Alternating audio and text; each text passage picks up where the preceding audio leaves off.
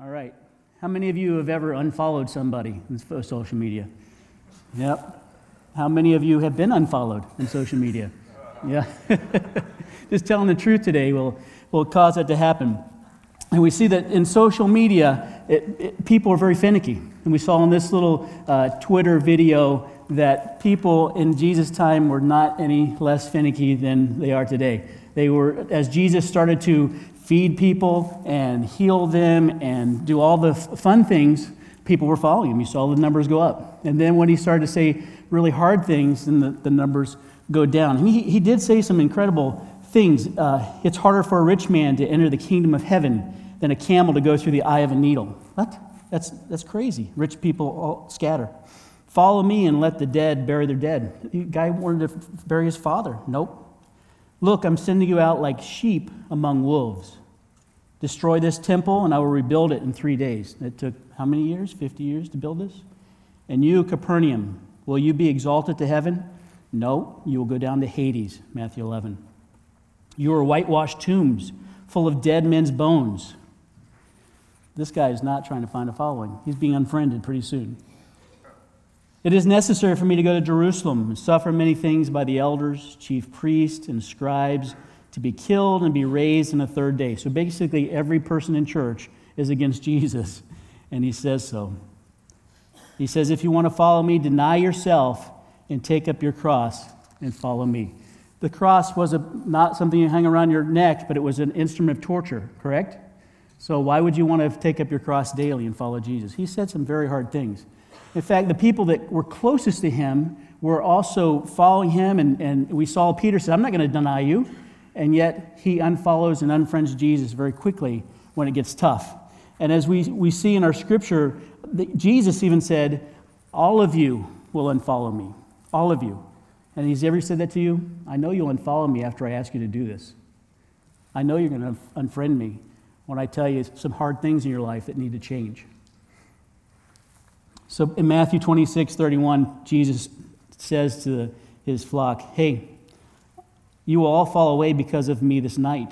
For it is written, I will strike the shepherd, and the sheep of the flock will be scattered. But after I am raised up, I will go before you to Galilee. Peter answered him, Though they all fall away because of you, I will never fall away. Jesus said to him, Truly, I tell you this very night, before the rooster crows, you will deny me three times.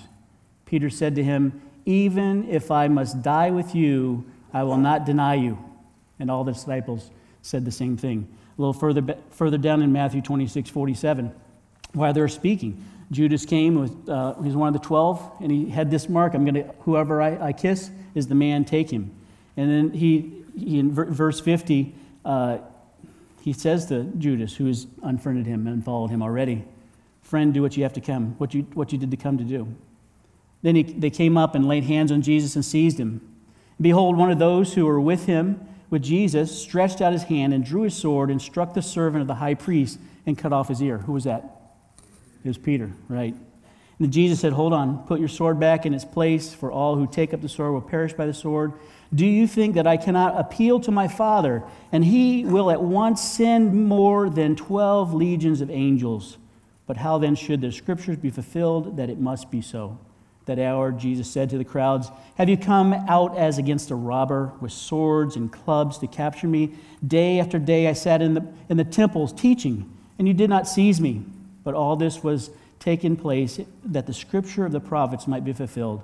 And look at this. Then all the disciples left and fled. If we go to John's Gospel, the 18th, it's our, our closer to our passage today, but it, it sets up the, the whole denial and unfriending of Jesus. And so Peter, um, verse, 18, verse 15, Simon Peter followed Jesus. So the other disciple, it's John who's writing the gospel. Since that disciple had been known to the high priest, he entered with Jesus into the courtyard of the high priest. But Peter stood outside the door. So the other disciple, who was known to the high priest, went out and spoke to the servant girl who kept watch at the door and brought Peter in. Verse 17 The servant girl at the door said to Peter, You also are not one of the men's disciples, are you? Are you? Hmm. I am not, he says. Now the servants and the officials had made a charcoal fire because it was cold, and they were standing and warming themselves. Peter also was with them, standing and warming himself. Drop down to verse 25. Now Simon Peter was standing and warming himself. It's, it's typical. Why not? So they said to him, You also are not one of the disciples, are you? He denied it and said, I am not. One of the servants of the high priest, listen to this, a relative of the man whose ear Peter had cut off, asked him, Did I not see you in the garden with him? Peter again denied it, and at once the rooster crowed. So we know what happens after that. We know Jesus is crucified and then he's resurrected. We celebrated Easter last week. Amen. He has risen. He has risen indeed. And so Peter, everybody's befuddled. What is going on? We, we, we, didn't, this, we didn't know that the resurrection was going to happen, just like we don't know when the second coming is coming. I mean, some people may say they do, but we don't. We know that it's, it's, it's intimate. Um, uh, and Peter goes fishing. That's what he knew. And a lot of us will go back to things we know to ponder and wonder and figure out what is God trying to do in my life. And so as Peter is fishing, they haven't caught any fish. And what does Peter do? He goes, I'm just going to fish. And they got, to catch nothing. Jesus comes along. They don't really know it's him yet. And he says, Let your nets down on the other side. You know how many fish they caught? 153. It's a lot of fish for, for, that, for that time. And so they pull it in, and by the time they get to the shore, Jesus has already cooked them a fish and egg breakfast. Uh, they have breakfast with, with Jesus, and then he has to do some business with our mouthy um, Peter, our, our apostle. He has to do some business with this guy. He's impulsive, he's moody, he's mouthy. Uh, anybody does that describe any of us here? Sometimes. The first point in your outline is that when Jesus calls you, it's personal. He'll speak your name, He'll call you by name. I remember when, when Jesus said to me, Jeff, come unto me. I, I remember it very distinctly in middle school. Uh, that had to make that. And, he, and here uh, in our passage that we're particularly going to spend time, most time in, is in John 21. And Jesus calls P- Simon Peter. Says in verse 15, When they had finished eating, Jesus said to Simon Peter, Peter, son of John, Do you love me more than these? Yes, Lord, he said, You know that I love you. There's a second personal call in verse 16. Again, Jesus said, Simon, son of John, do you love me? He answered, Yes, Lord, you know that I love you. There's a third personal call. The third time he says to him, Simon, son of John, do you love me? Peter was hurt because Jesus asked him the third time, Do you love me? He said, Lord, you know that I you, you know all things. You know that I love you.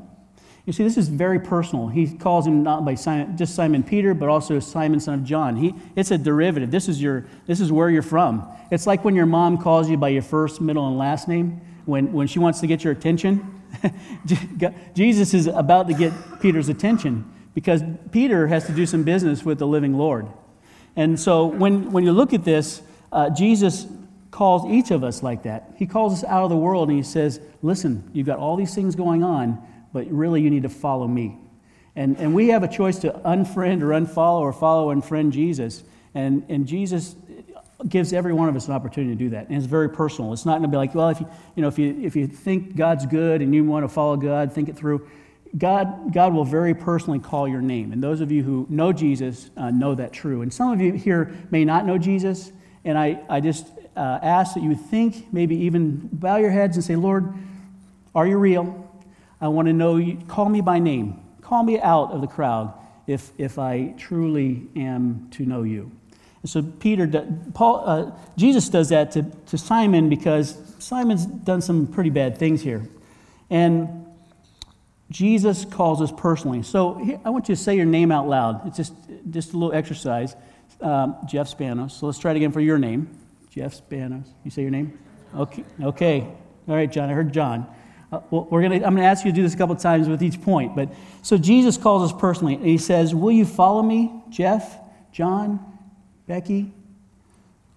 After denying me so many times, after running away from the calling I've already given you, are you tired of disobedience? Are you tired of running? Are you tired of eating the slop of the world that you thought would please you, but it turns like chalk in your mouth? Are you tired of that? I'm going to call you personally out to follow me again. And I think just follow me. And there's many, uh, many things right with, that we need to get right with Jesus, isn't there? I mean, anybody unfollowed Jesus in the last 24 hours?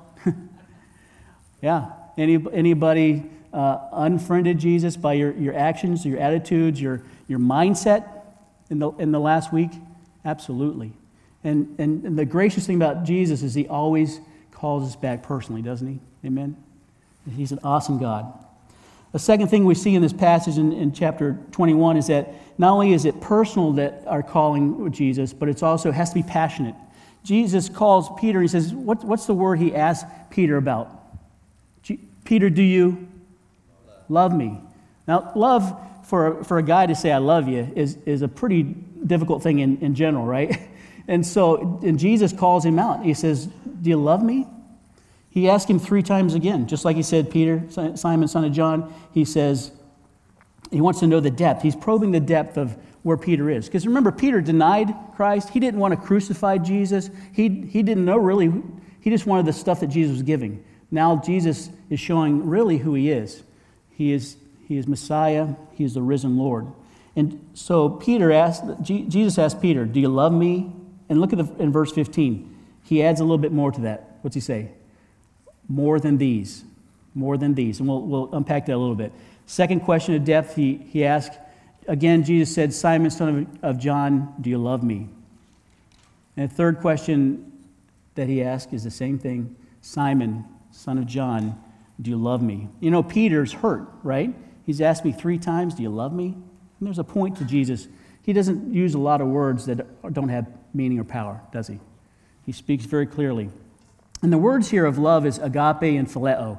I know pastors in the past have probably given you ideas of this, and, and a lot of people say that those two words can be used interchangeably. Um, phile, you know, agape is that, is that deep, abiding, unconditional love. It's sacrificial. Usually it comes from God. Phileo is one that says deep fellowship, deep friendship. And so Jesus is, actually says to Peter, uh, Peter, do you, do you agape me? Do you love me so deeply? And, and Peter goes, I phileo you, Lord. You know, he, he can't get to agape. And the second question, Jesus says, Do you agape me? Peter says, I phileo you, Lord. And then the third time, Jesus brings his expectations a little bit down and says, Peter, do you phileo me? And Peter says, I phileo you. And so some commentaries say they're, they're synonymous, you can interchange them. But if you look at, if you do a word study on agape, um, it's, it is usually unconditional. But phileo is interesting because it's never used for the love of God. So I think Jesus is, is, is raising the bar here. Remember, Peter, you've already called me Messiah. You have, you have already kneeled your, your knee and said, Yes, you are the Messiah. Because he says, Who do you think I am? Right? And it's Peter who says, You are the Messiah, Son of the living God. And now Jesus has got to bring an account. Do you really still believe that? Sometimes he asks us that, doesn't he? Or by our actions our attitudes. Do you really still believe this, Jeff? Do you really still believe this by your actions, your attitudes, your, your mindset? I know your mind and heart. Yes, Lord. yes, Lord. Do you, do you agape me, Jeff? And he asked Peter, Do you love, the, love me more than these?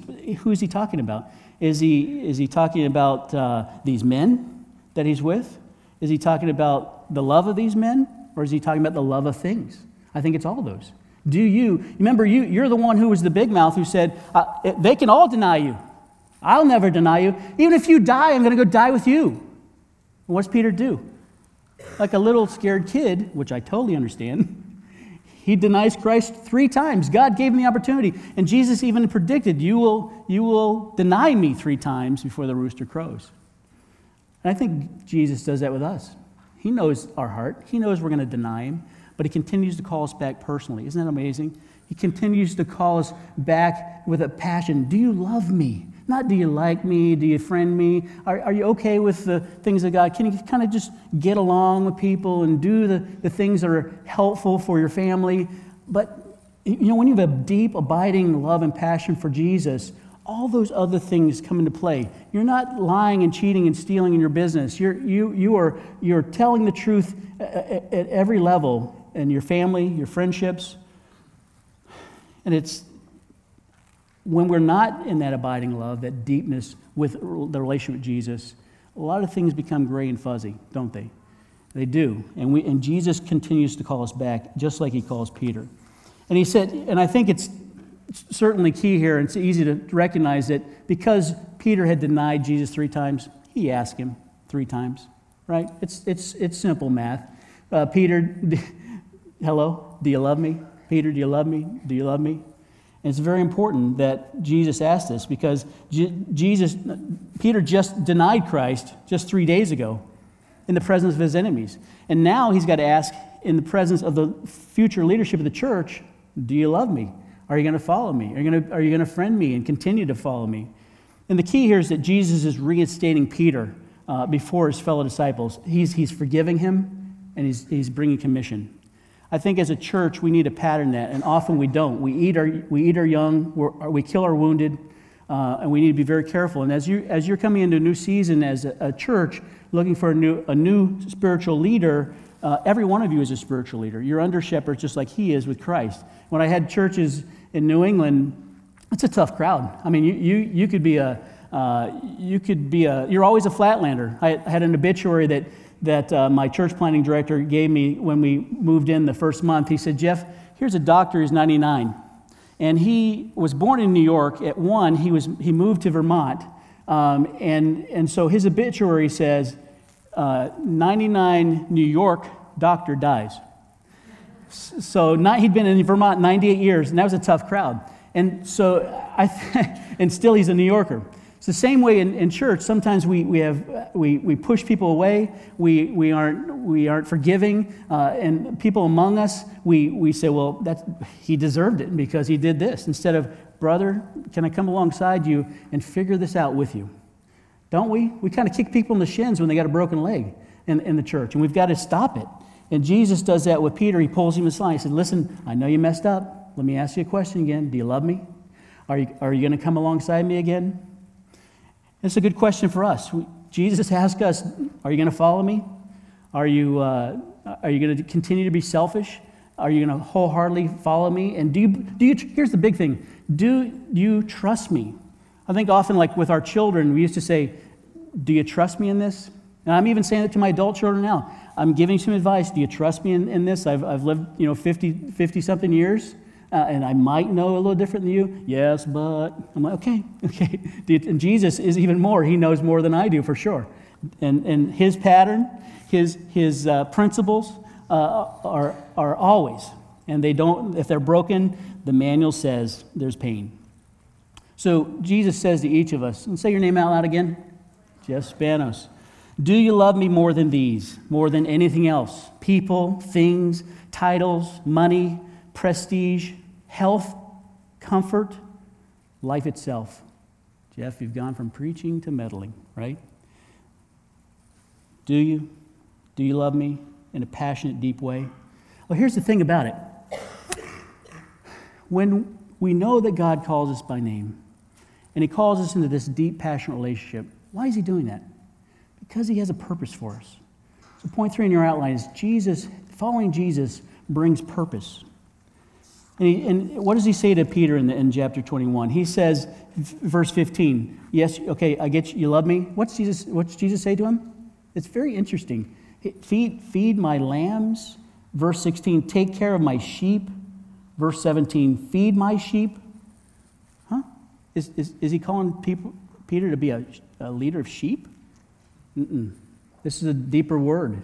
In, in the Greek, it's, it's actually take care of exercise the office of shepherd. So, Pete, not only has Jesus said, Hey, I'm calling you out, I want you to reinstate your love for me, but I'm to I'm to give you the work that I already called you to. And I'm to help you. I want you to, to offer uh, office the, uh, the office of shepherd. I want you to be there. And there's, this is a commissioning for Peter to engage in pastoral duties. And God has called each one of us to a different type of ministry by your gifting and, and, uh, and your work. But Peter is completely restored to his position of leadership. That, isn't that God? If it was me, I'd have him go through so many committees. I would have him, uh, you know, go through reconciliation classes. I'd probably have him see a counselor for about six months. And, and then I'd say, well, now, brother, are you, are, are you ready? I'm kind of exhausted. Yeah, I just want to follow Jesus. All right, well, we'll just we'll kind of we'll let you usher for a little bit, and then we'll we'll get you to Sunday school eventually. You know, you were there, you know, for 20 years. But that's the thing. We've, we've I'm not making light of discipline, but we just got to be careful how much we do because we've got to take the pattern of Jesus. Jesus brings us to a place of saying, "I have a purpose for you. don't, don't put a lot of hobbles and hindrances uh, around those. He's completely restored. So three times he denied the Lord. Now three times he affirmed, he's affirmed his love for him. Three times we see him commissioned to care for the flock. Isn't that, isn't that awesome? That's, that's the Lord. So any, it's almost like any mistakes in the past, Jesus has restored Peter to a place of trust. See, your, call, your calling is different than um, other people's calling. And we have a tendency to look around and say, what about him? What about her? Well, how come I can't? Or what? Well, I, well I'm not going to do that then if, if I can't do that, you know? And, so, and John, Peter had a bit of that because he, in, in uh, chapter 21, verse 18, he goes and he says, What about John? You know, what about John? You know, you, could, you just hear the voice, right, Peter? He's the, he's the, the talkative one. He's going to ask you the hard questions, but uh, hasn't thought really clearly through them. And Jesus says to him, Look, um, it's, it's, none of your business what happens to John. In fact, uh, what you need to be, what's important to you, Peter, is that, you're, that you glorify me. Look at, he says, uh, uh, Verily, I truly, I, I, tell you, when you were younger, you dressed yourself and went where you wanted, but when you are old, you will stretch out your hands, and someone else will dress you and lead you where you do not want to go. Jesus said this to indicate the kind of death which Peter would glorify God. That's pretty powerful because Peter is led by in chains to his death. And he doesn't feel himself worthy enough to be crucified like Christ, so he's crucified upside down, either in an X upside down or actually crucified upside down because he didn't feel, even after being reinstated, I think there's residual things in our life, isn't there, that we just don't feel uh, right before the Lord. And Peter said, I, I can't, my Lord was crucified. I need to be crucified even harder. And so, but Peter looks at John, and, and Jesus says, Hey, you know, your, your life and your death is going to look different, but make sure it glorifies God. Make sure your life glorifies God. Make sure your death glorifies God. Could you imagine? We don't know how we're going to die, but we, will it glorify God or will we, be, will we go kicking and screaming before the Lord and, and, and all, all of hell or heaven instead of saying, Lord, I've served you, I've followed you, I have no regrets because you've forgiven me, you love me. And Jesus says again to me, reiterates in verse 22, you must follow me. So that's, that's, that's the powerful thing. And your calling is specific to the Holy Spirit's gifting and what He's called you to. So try not to be intimidated. In fact, a great study is Romans 12, 1 Corinthians 12, that we all have different gifts. We can try to conjure it up and fake it, but really, if we kind of get in line and say, Lord, whatever gifts you've given me, I want to be satisfied with that because I'm satisfied with you. It's because it, it's, it's an amazing thing to be. Because look, when Jesus calls you to himself, he, he loves you, he forgives you, he, he gives you a purpose, he gives you his Holy Spirit, he gives you godlike spiritual gifts that you never had before empowers you. It's, a, it's an amazing thing. He gives you a new home, he gives you new affections, he gives you a new eternal purpose and job. Amen? Amen. What an awesome God we serve. What an awesome God. So I'd like you to say your name uh, one more time out loud. Jeff Spanos. Are you ready for a purpose? A bigger pur- purpose than you?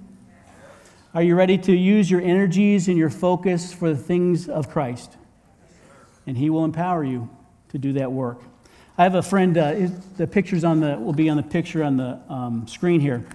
Uh, Andrew and Norine, uh, I went to school with Andrew and Norine at Wheaton College, and then we, they went on to Trinity Seminary like I did, and that's where I met Laura, my wife, and we got a master's degree, a couple of master's degrees there. You have a picture of Andrew and Norine?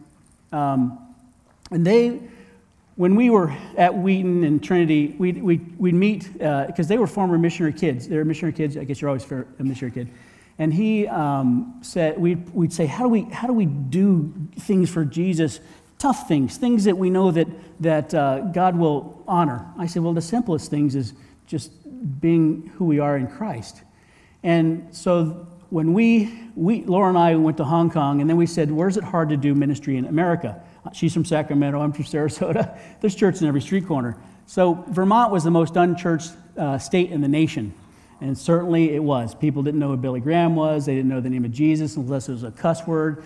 Um, so when we started to reach those people in Vermont, it was amazing uh, to see people actually name the name of Christ because for three, four generations they'd never even heard the name Jesus. Is that amazing? Andrew and Norine, their denomination said, We want you to go to England and train under this one famous guy, and then we want you to go to Turkey, to Izmir, a Muslim country. And so they said, Oh, it's not our first choice, it's like number 20. And what they said, we, we want you to pray about it. And they went to Turkey. For so 25 years, for 25 years, Andrew and Norine were in Turkey. They got about 25 people to attend their little church. It's amazing, really, in Turkey.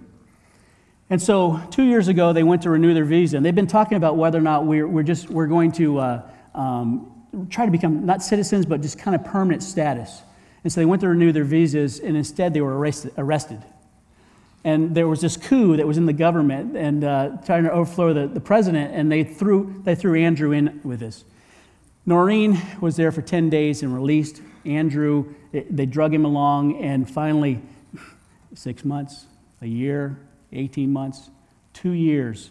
In a prison cell that held, supposed to hold eight people. It was 20 Muslim men, no deodorant, no air conditioning. For two years, he lost 50 pounds, almost lost his mind. And, and he, he, we had enough friends in Wheaton and, that were actually in the government that we got Sam, Sam Brownback involved. We got President, uh, Vice President Pence, and then finally President Trump was involved. Well, there was embargoes that were put on Turkey that $350 million in planes were not going to be sent to Turkey, and also there was embargoes on them to where their, dollar, their money was starting to wane. And, and, and um, all of a sudden, the, the trial was set finally, a, a third trial, and then he was released and kicked out of the country. And so when he, they came off, they finally came to the White House.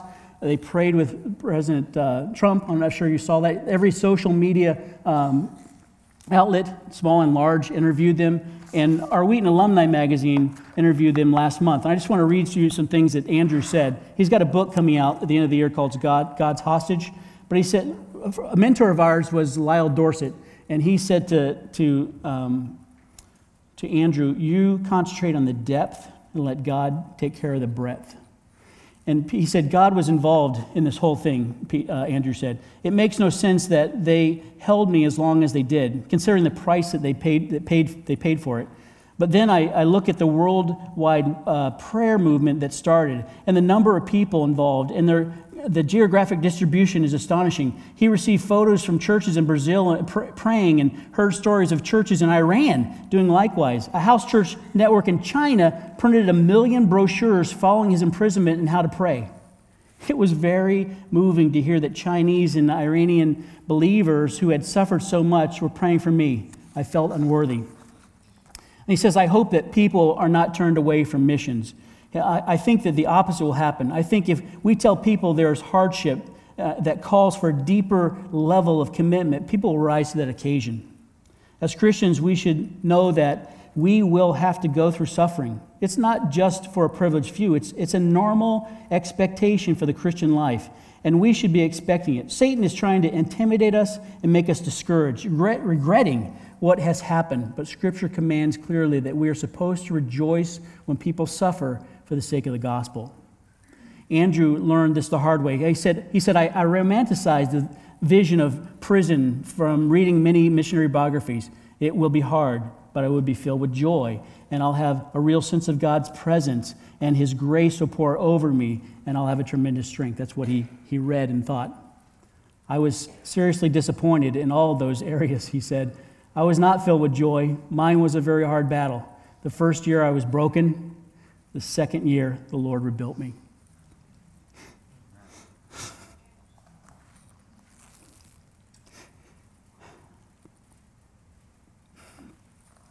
He says, I don't think we should be reckless, but we do need to be obedient. And God often puts his people at risk throughout history. And some have been persecuted and lost their lives. Jesus said it would happen, and he is worth it. In fact, when his mother came to visit him in solitary confinement, she told Andrew, A long line of people have been persecuted for the sake of Jesus. And from today to, to 2,000 years ago, and now it's your turn to stand in line. I didn't want to hear it, said Andrew. I just want to get out of there. But it is true. And I want to follow Jesus even harder harder. Would you stand with me?